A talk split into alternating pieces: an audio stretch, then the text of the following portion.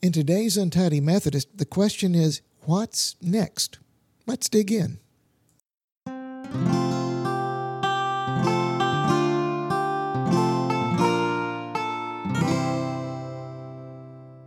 Today's passage comes from John chapter 8, verses 1 through 11.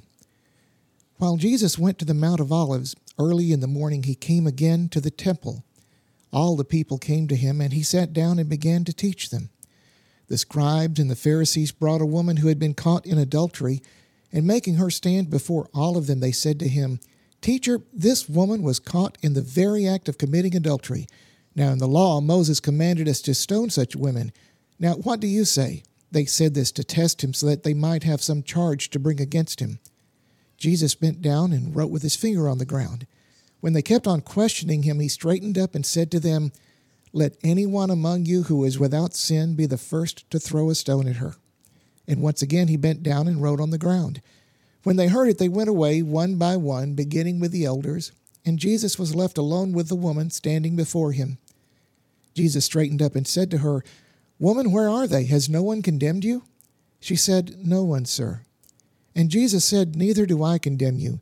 Go your way, and from now on, do not sin again.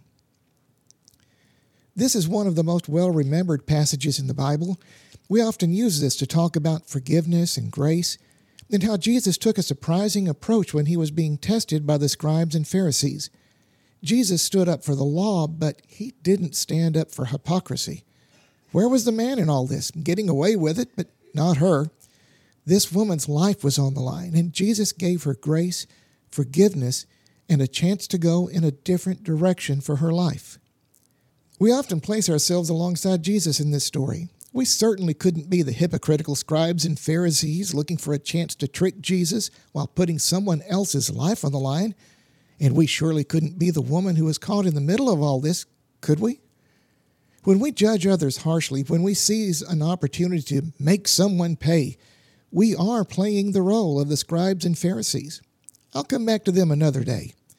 For now, let's put ourselves in the place of the woman who is in the center of this story. We all make mistakes, we all fall short. Whether our particular sins match this poor woman isn't the point. We all mess up. We all need forgiveness and grace. We all need that chance to as it says in our invitation to communion, to lead a new life following the commandments of God. The question after that becomes what's next? What do we do when we mess up? How do we act when we are forgiven and when we receive the grace that we long for?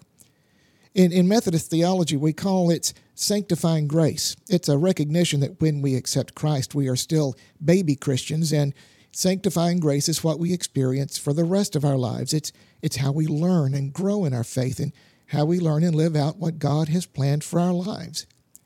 This also applies to all of us as a church and, and all of us as a society. It's a debate we're having right now. There is an increasing recognition that things have not been right or fair for many people, particularly people of color, along with other groups that have been marginalized in our society over time. We are recognizing the problem, and that is an important first step. But that next step, what's next, is even more important. If we recognize a problem and shrug it off, or if we believe it's too hard to fix or change, or if we just don't know what to do and give up because we don't know, then recognizing a problem doesn't do a thing.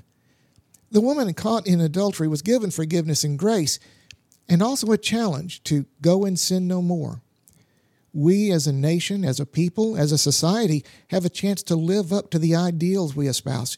We have an opportunity to truly live out the ideal that all men and women are created equal. But it takes our willingness to do what's next. Now, that will take different forms for different people. It can start as simple as listening to the heartache and suffering of people who have been pushed down. It can take the form of speaking out when someone says something hurtful and destructive. It most certainly involves treating everyone as who we really are. We are all children of a loving God. Whatever path you and I choose, I hope it will be done recognizing the grace we have all been given. And I hope we will act in a way that works to set things right, to follow the challenge that Jesus gave the woman in this passage to go and sin no more to go and do what's next. Will you pray with me? Loving God, we thank you for the grace you have given us. Help us to recognize whatever we need to change in our lives and, and help us to do better. Help us to make a difference for all your children. Help us to remember your Son's example as we take on what's next. We pray this in Jesus' name. Amen.